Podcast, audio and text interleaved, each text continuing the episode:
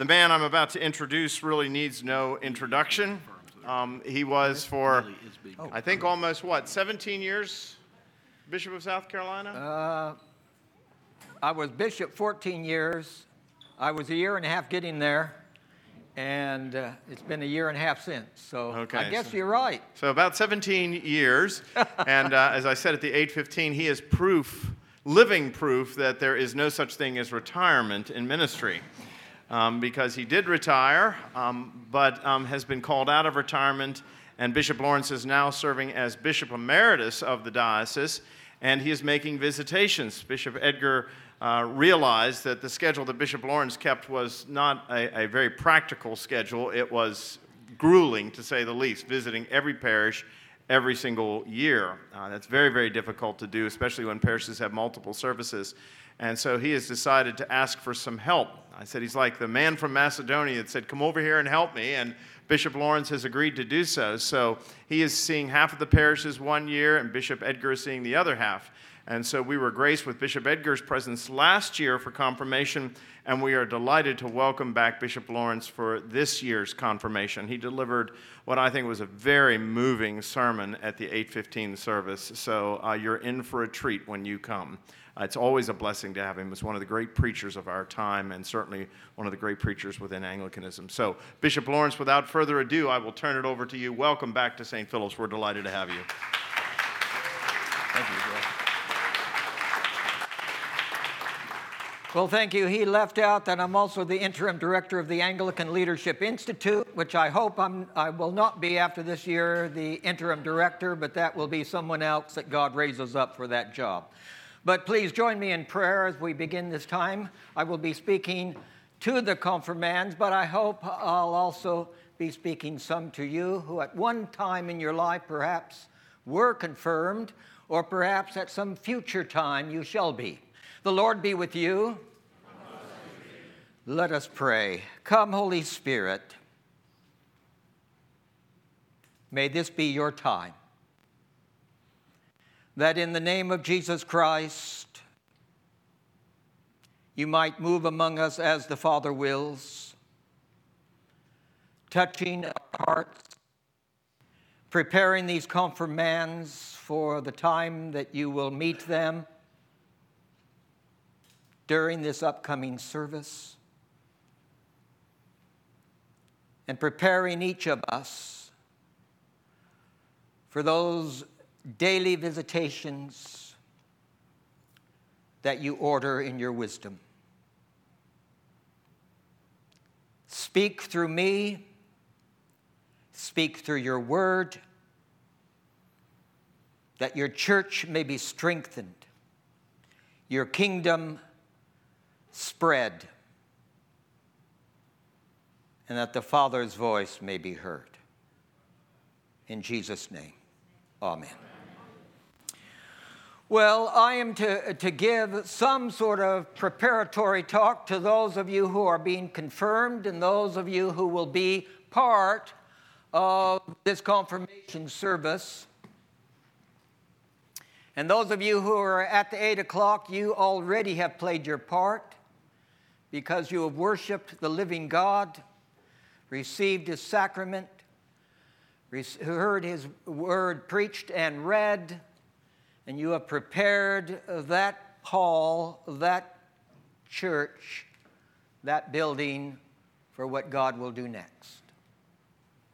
So, those of you being confirmed, there are four actors, if you will, in your confirmation. Four actors who each play a role.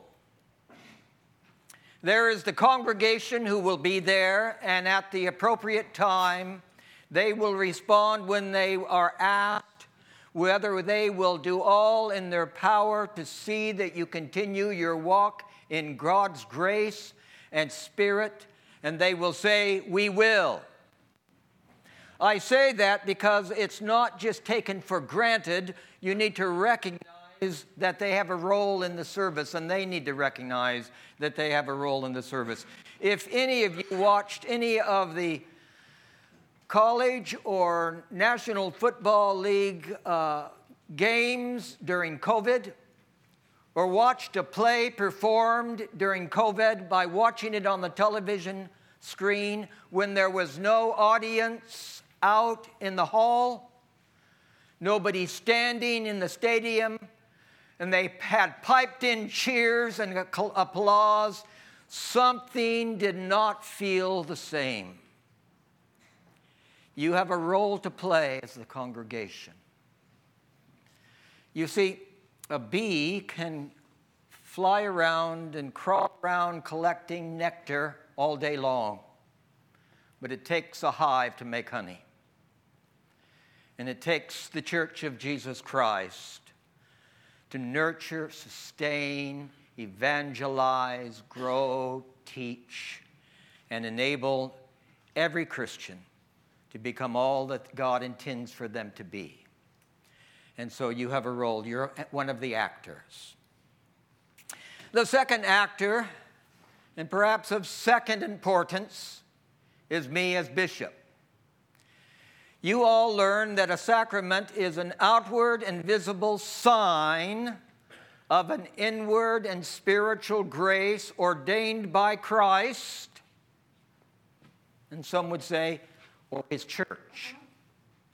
Jesus uh, uh, instituted two sacraments the, uh, the sacrament of baptism and the, and the sign in baptism. Do you anyone remember what is the sign in baptism? Water, thank you. Is there anything else besides the water?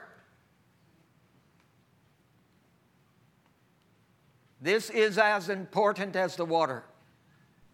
Without this, you can use all the water you want. You can drown a person in the water, and they will not be baptized without this. What is it?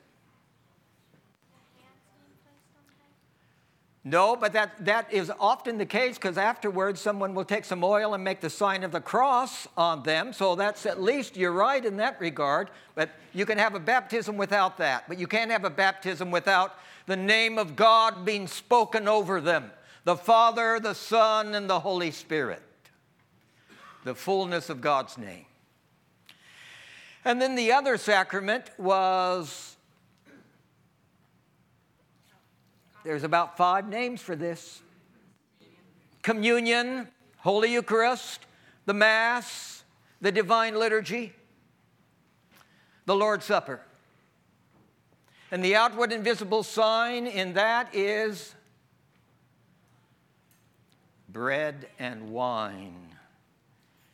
In the words that Jesus used at the Last Supper to institute the Lord's Supper. This is my body, which is given for you.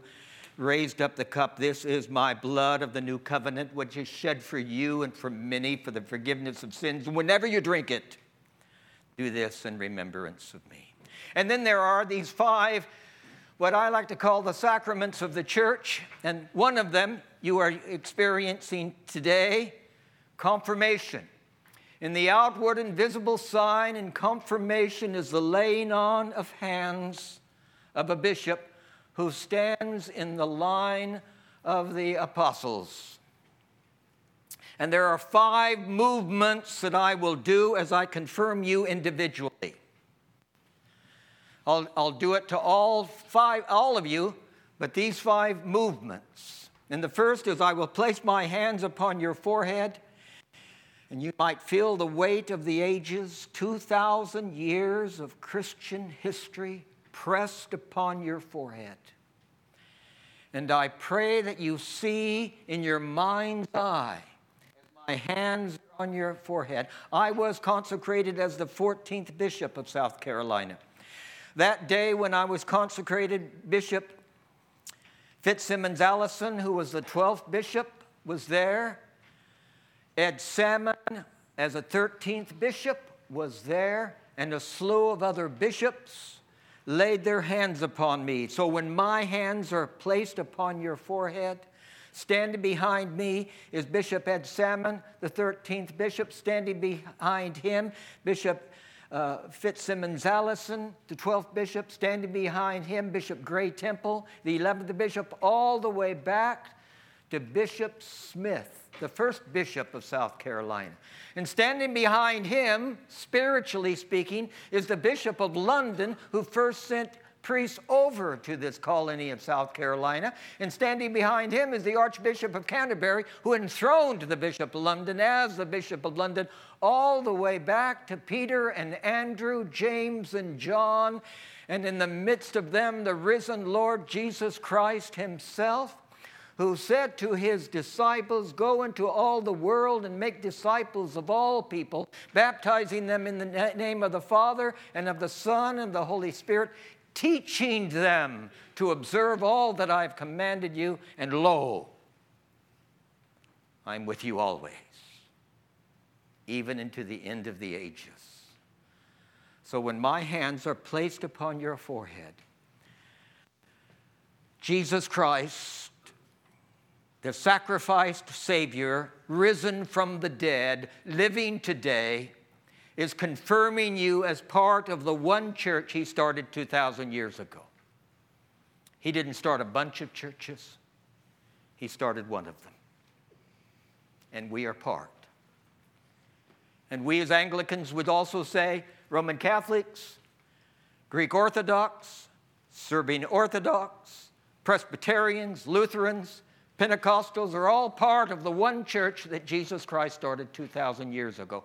But we, as Anglicans, which is the third largest body in all of Christendom, the first is Rome, the second is the Greek Orthodox, Russian Orthodox, Bulgarian Orthodox, Serbian Orthodox. They can't get together any better than we can. we are the third largest body of Christians in the world. And the vast majority of Anglicans are people of color. Here in the United States, here we are mostly Caucasian, but around the world, we are many colors, many races, many countries, many ethnics, all serving the risen Lord Jesus Christ Himself. So when my hands are pressed upon your forehead, you are being confirmed as part of this body, 80 million around the world of Anglicans and even more billions of Christians, followers of Jesus Christ. The second thing I do to you is I take some oil and I make the sign of the cross on your forehead to remind you of what it cost God to make you his child. You see, the gospel is free, but it's not cheap. God so loved the world that he gave his only son for you, that you might know his saving grace and wonder and hope. So, the sign of the cross, and I'll say something else about that if I have time. The third thing I do is I raise my hand and I invoke the Holy Spirit to come upon you. Confirmation is often spoken of as the sacrament of the Holy Spirit. It's spoken of the sacrament of the Holy Spirit because it was the apostles in the scriptures who laid their hands upon people and asked for the Holy Spirit to come upon them. When I signed your Book of Common Prayer, which Mr. Al uh, uh, Phillips will give to you, I put a verse in that. The verse is from the second letter of Paul to Timothy. And this is the verse. I remind you to rekindle the gift that is in you by the laying on of my hands. God, because God has not given you a spirit of fear. And there's a lot of fear in the world. There may be a lot of fear in your life. There may be a lot of fear in the lives of your parents. We live in, a, in what, for many people, I'm 73, what many of us in my generation see as a pretty scary world out there with a lot of challenges for people your age. But God has not given you a fearful spirit, a spirit of fear, but a spirit of power and of love and of self control and of a sound mind. So I raise my hand and invoke the Spirit of God to come upon you. Jesus used three prepositions to describe the work of the Holy Spirit in the life of a believer. The night before he was crucified, in the upper room, he said to his disciples, I am going away, but I will not, I will not, I will not leave you comfortless.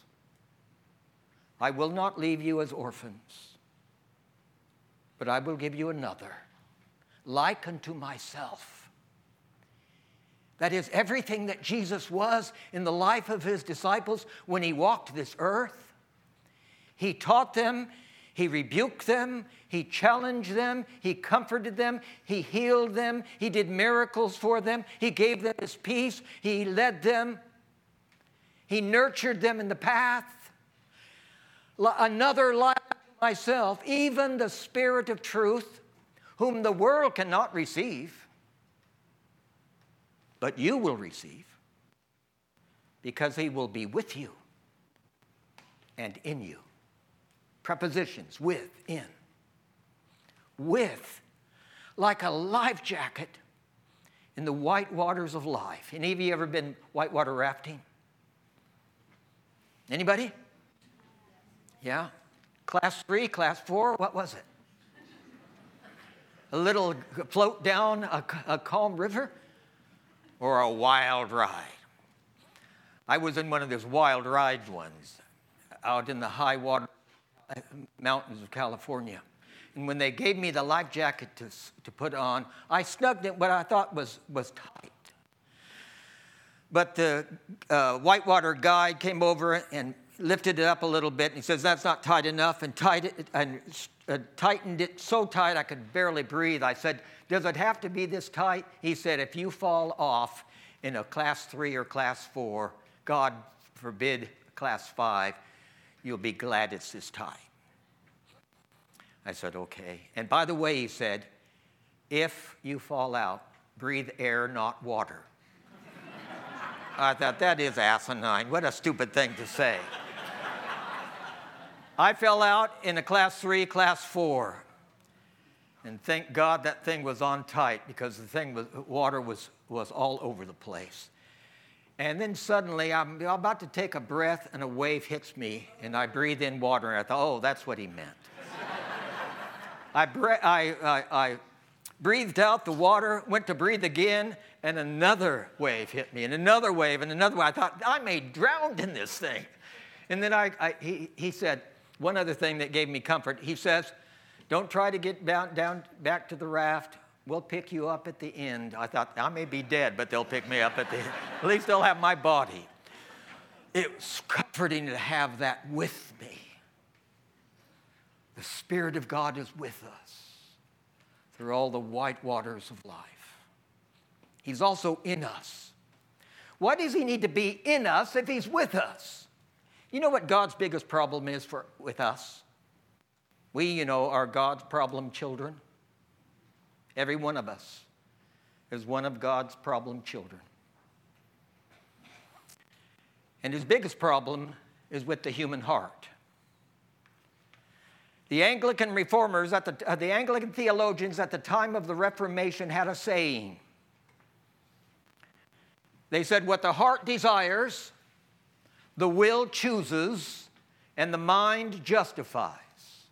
What the heart desires, what the heart yearns for, what the heart meditates upon, what the heart considers over and over and over, sooner or later the will chooses.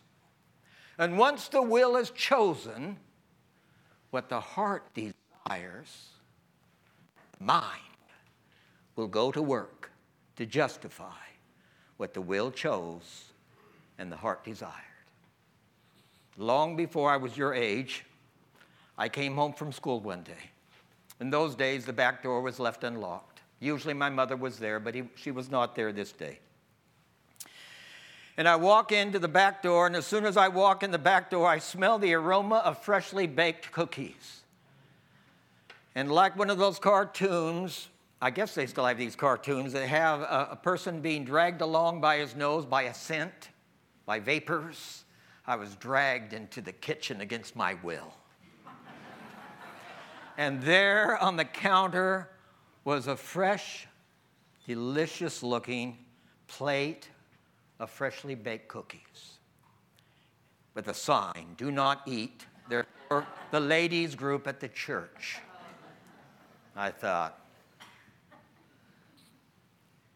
why should those ladies get all the cookies? So I ate one, and another, and another, and then went out to play with my friends. About an hour later, my mom comes home. She comes out on the back porch.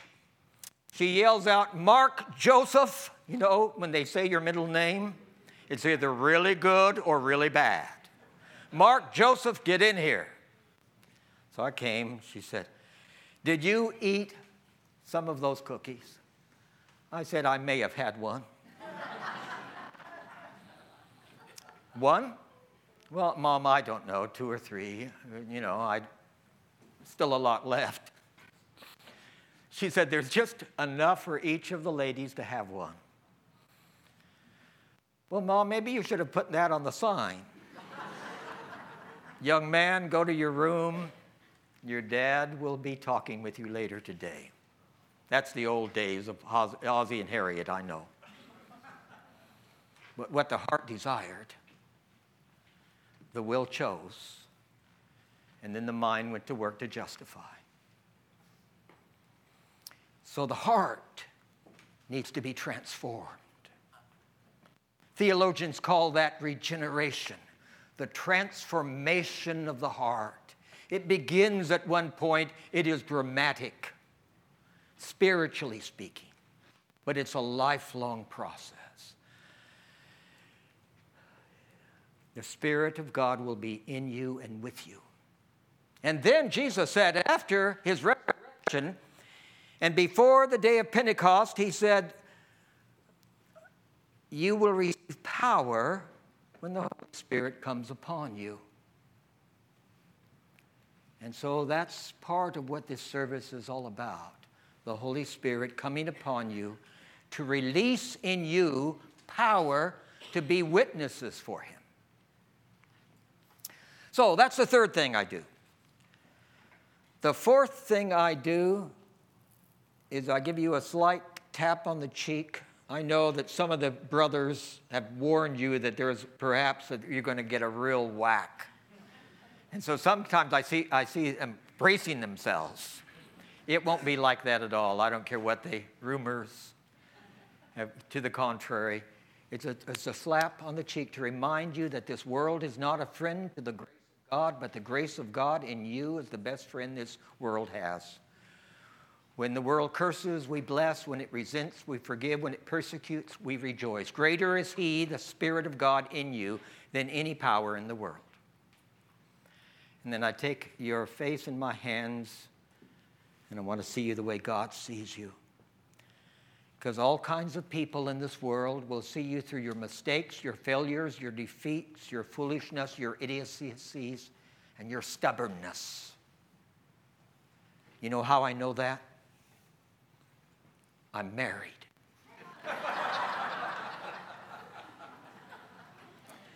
and in September 8th, I will have been married 50 years. My wife is right over there uh, against the wall. And anyway, there are times that she and I will get into an argument. And right in the midst of the argument, one of us will reach back for something that happened 30 years ago and throw it up into the conversation. You want to say, What's going on here? We're talking about something that happened five minutes ago, and now you're reminding me of what I did 30 years ago? You know, the Bible has a word for that. The Bible calls that satanic. Satan, the name Satan means the accuser of God's people. And he loves to take something out of your past and throw it up in your face and remind you of it. to intimidate, to defeat, to discourage, to overwhelm, and to burden you. He might even do it before this service is over. And what Jesus did when that happened is get behind me, Satan. You do not think like God, you think like a man or a woman. So I want to see the way God sees you because He doesn't do that. As far as the east is from the west, so far does He remove our sins from us. Now, He may bring things to your mind that you need to repent of, to say you're sorry about, or remind that you need to give an apology to someone. But that is what the Spirit of God does because He convicts of sin, but the enemy, your Satan, uses that to condemn you. And the difference between the Holy Spirit and Satan is the devil condemns and the Spirit convicts that he might set you free. So uh, I take your face in my hands and I want to see you the way God sees you. Because he sees you through the righteousness of Jesus Christ those five things. So that's the second actor. You are the third actor in this drama. And what is your action to be today? You will take upon yourself the vows that were made for you at your baptism. And the first vow was that you will renounce Satan or the devil and all the spiritual forces of wickedness that rebel against God. You know, a lot of people think the spiritual world is all good, but it's not. The spiritual world, just like this physical world, is a perpetual battle of good and evil. There is evil in the spiritual world, there's evil in the physical world. Sometimes the evil in the spiritual world affects the evil in the, in the physical world. There is good in the spiritual world.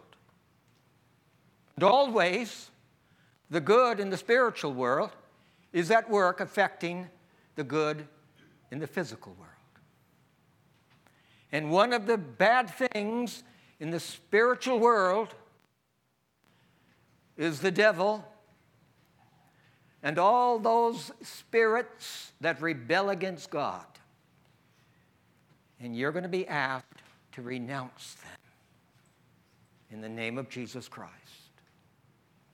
The second thing you're asked to renounce is the deceitful powers of this world which corrupt and destroy the creatures of God. Do any of you have younger brothers or sisters? Okay. Have you ever seen something at work in the life of your brother or sister among his or her peers that was leading them in the wrong direction? Perhaps you could even see it in an older brother or sister. When I was in the fourth grade and my older brother was in the eighth grade, I saw him going down a wrong path. It went from sneaking out and smoking cigarettes to smoking marijuana to taking LSD to taking heroin that led to him to go to jail, that led to him after that to be involved in the manslaughter of another human being. And I saw it begin and didn't say anything about it for years. It was at my Christian conversion at the age of 21 that I realized I could no longer be a bystander in the challenges of life and that I needed to intervene in his life because my parents didn't understand the fullness of what they were dealing with. The evil, deceitful powers of this world, which corrupt and destroy the children of God. And you probably have friends that you already see a pathway emerging in their life And you may be at times tempted to follow in that way in your own fashion. And you're being asked to renounce that right now, this morning, and to recognize its power. That never ends. No matter how old you get, there are always the deceits of this world which pressure you in ways that are not for your good and not for the good of your family and your loved ones. It never ends. That peer pressure and the pressures of this world. I renounce them. And then the third thing you have to renounce is sinful desires within you that corrupt and destroy your own life. Dwight Moody, an evangelist many years ago, once said he had more trouble with Dwight Moody than any other man he knew. And I have more trouble with Mark Lawrence than any other person I know. And so does my wife, Allison. So I'm asked to renounce the sinful desires from within me that would lead me along the wrong pathway. And then to tur- turn to Jesus Christ and accept Him as my Lord and Savior. And to realize that through the Word of God, I have the revelation of how to live. You know, there's all kinds of lifestyles out there in the world today. Everybody is speculating on what is right, what is wrong, what is truth, what is not truth. It's either speculation in this life or it's revelation of what God has revealed about how to live. As for me and my house, we will serve the Lord. And you, so you're asked essentially to say, As for me and myself, we will live by the truth that God has revealed to us, not by the speculations of fools. So that's uh, what your role is, and to be open to the role of the fourth actor in this drama. And the fourth actor in this drama is the Holy Spirit. And He has one purpose in your life is to enable you to live with the joy of Jesus Christ in your life and to bear witness to Him in the world. For a Christian is a person fully alive with the power of the Holy Spirit. Okay? And one of the things that he wants to remind you of is what God has done for you through his son, Jesus Christ. And I'd like to conclude with a story that some of you have heard me, especially adults, have heard me share, that I think illustrates what this is all about. Most of you have seen a sign, perhaps at a football game or on the television screen at a football game of John 3:16. And perhaps you even know the, the, the verse, God so loved the world that he gave his only begotten Son to the end that all that believe in him should not perish, but have everlasting life. But somehow or another, we hear that so often, we don't really get the gravity of it. So I like to tell this story to to get at it. And it's about a man named George Harley that lived in the first decades of the 20th century, which now is 100 years ago. And he, at the age of 35, had five earned degrees. He had a degree in anthropology, a degree in sociology, a degree in theology. He was a medical, a medical doctor, and he had an advanced degree in the diseases of the tropics, all by the time he was 35. And he and his wife, Winifred, who was seven months pregnant, they sensed that God was calling them to be medical missionaries to Africa. And so they got on a boat around 1910 and sailed across from North Carolina to a place that we think of today as Liberia. Can you all hear me okay? Because I notice this is cutting out. Um, you can hear me in the back? And they went into an area where no white man ever, had ever been before. And one day, when they were making their way through the jungles, they stopped to set up camp. And Winifred said to George, Don't look now, George, there are faces behind those trees. George said, Don't worry, God is with us. God will take care of us. The next day, they went a little further and they came to a bend in the river where there was a, a, a village. And they both sensed through the Spirit of God that this is where they should do their ministry. And so they built three huts one hut in which to live, one hut to be a medical dispensary, and one hut they called the worship hut. They began their ministry. They'd been doing the ministry for three years. Every day, people would come to the medical hut for treatment, but come worship. The only ones were there was, were George, Winifred, and soon their little boy Robert was born. After three years, George was working one day in the medical hut and he looked out of the window and he saw his son Robert run and stumble and fall. He got up and ran and stumbled and fell again. George said, Oh no, not my boy, Robert. The tropics have gotten to him. George said, I, I ran out of the hut, scooped him up, brought little Robert back, laid him on the table, and I said, Don't worry, Robert. Your father has five earned degrees. He will find out what's wrong. George said, I reached back for everything I knew, but I presided over the death of my boy, thousands of miles from my home in Norwood, North Carolina. Winifred and I, we, we built a little box. We put some African leaves in it. We put our little boy Robert in it. And we covered it up.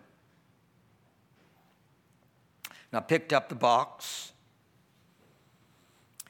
And Winifred and I were making our way out to the burial ground when we passed the blacksmith shop. And the African blacksmith said, What do you got there? I said, I got my boy, Robert. The African said, I'll help you carry. Three years. Three years we had been there. And that was the first offer of help we had received. George and Winifred and the blacksmith, they made their way out to the burial ground. George said, We dug a little hole and we put the casket in it we covered it up, and George said, I made a makeshift cross and I stuck it in the ground on that little pile of dirt. And I tried to say some prayers, and I was so overcome with grief, I collapsed and was weeping like a child for the past. My little, my head under that little cross. And I heard the blacksmith running back to the village he was yelling at the top of his lungs White man, white man, white man. He cried like one of us. He cried like one of us. That next Sunday, George said, Winifred and I, we dragged ourselves to the worship hut, expecting no one to be there. And the whole village was there. The next Sunday, the whole village was there. And that's the way it was from that time on. George was in the United States doing missionary furlough, and he told that story as part of the sermon. And as people were going out, one man stopped to shake George's hand and said, Dr. Harley, that was a powerful story you told. But you know what bothered me about that story? And George said, No, what? You had to give up your son in order to break through to the people. And George looked at him with penetrating eyes and he said, God, that's what God had to do too. God so loved the world that he gave up his son in order to break through to people. And those people are you and me. And every tribe, people from every tribe, language, peoples, ethnic groups, and nations. That he might make a kingdom of priests to serve our God. So I make the sign of the cross on your forehead to remind you of what it cost God to make you his child. So, the Spirit of God, the fourth actor in today's drama, is will be at work in your life to bring you to the fullness of love. For as Peter said in today's reading, though you have not seen him, you love him. Why? Because faith comes by hearing, and hearing through the word of Christ. So if you confess with your lips and believe in your heart that Jesus Christ is Lord, you will be saved. God bless you. See you in there.